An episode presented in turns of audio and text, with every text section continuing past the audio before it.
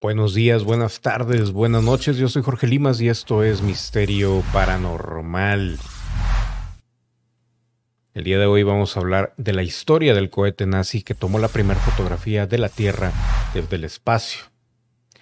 Hace más de 2500 años la sospecha de que el mundo podía ser una enorme esfera cobró sentido por primera vez.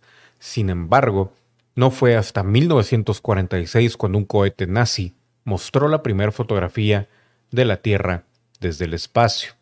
Aunque el sentido común y cualquier observación superficial parecen arrojar como respuesta evidente que nuestro planeta es una enorme plataforma sin curvatura, lo cierto es que distintos fenómenos como las sombras, los atardeceres o la circunferencia del Sol, la Luna y los planetas parecen aportar algunas pistas sobre la verdadera forma de la Tierra.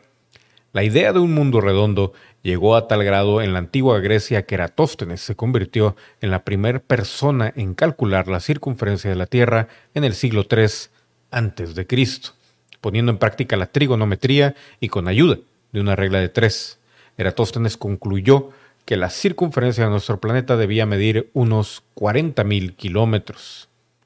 Y aunque el cálculo de Eratóstenes fue extraordinariamente preciso, la evidencia directa de cómo luce la Tierra desde el espacio no llegó hasta 1946, una vez que finalizó la Segunda Guerra Mundial. Aunque el Tercer Reich destinó un sinfín de recursos para la ciencia que comúnmente tomaron derroteros tan lamentables como la eugenesia, la tecnología desarrollada en artillería y cohetes sirvió de ejemplo para conocer más de la atmósfera terrestre y las condiciones del espacio tras su caída. El 24 de octubre de 1946, uno de los misiles nazis B-2, confiscado por los Estados Unidos después del conflicto armado, fue enviado al espacio desde la base militar de White Sands en Nuevo México. Equipado con una cámara de 35 milímetros, el B2 o V2 de 14 metros de longitud se elevó 65 kilómetros sobre el nivel del mar, una altura récord para ese entonces, y capturó una fotografía inédita. A pesar de su baja definición y el efecto granulado, la imagen capturó en primer plano una porción de la Tierra y su atmósfera cubierta de nubes, sobre un fondo completamente negro que daba cuenta del cosmos. La fotografía también aparece en algunos pequeños meteoros apenas visibles en su contacto con la atmósfera.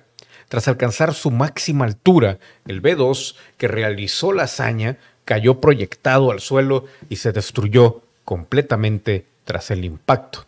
Lo mismo que la cámara que captó la fotografía. Sin embargo, los científicos recubrieron la película con un armazón de acero y así lograron revelar las imágenes.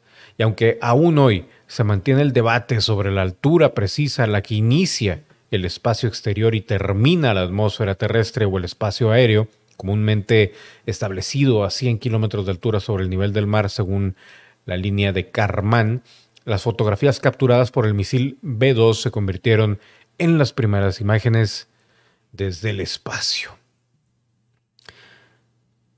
¿Por qué este tema? Nazis. Por fin llegamos a los nazis.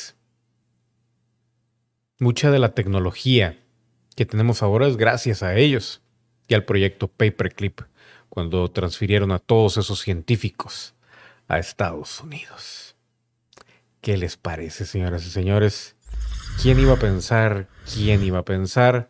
Pero bueno, suscríbanse, activen la campanita, ahí les aparecen en pantalla las redes sociales arroba DJ Limas para Twitter y DJ Limas para Instagram. Yo fui Jorge Limas. Esto fue Misterio Paranormal. Y seguimos, seguimos en pie de guerra.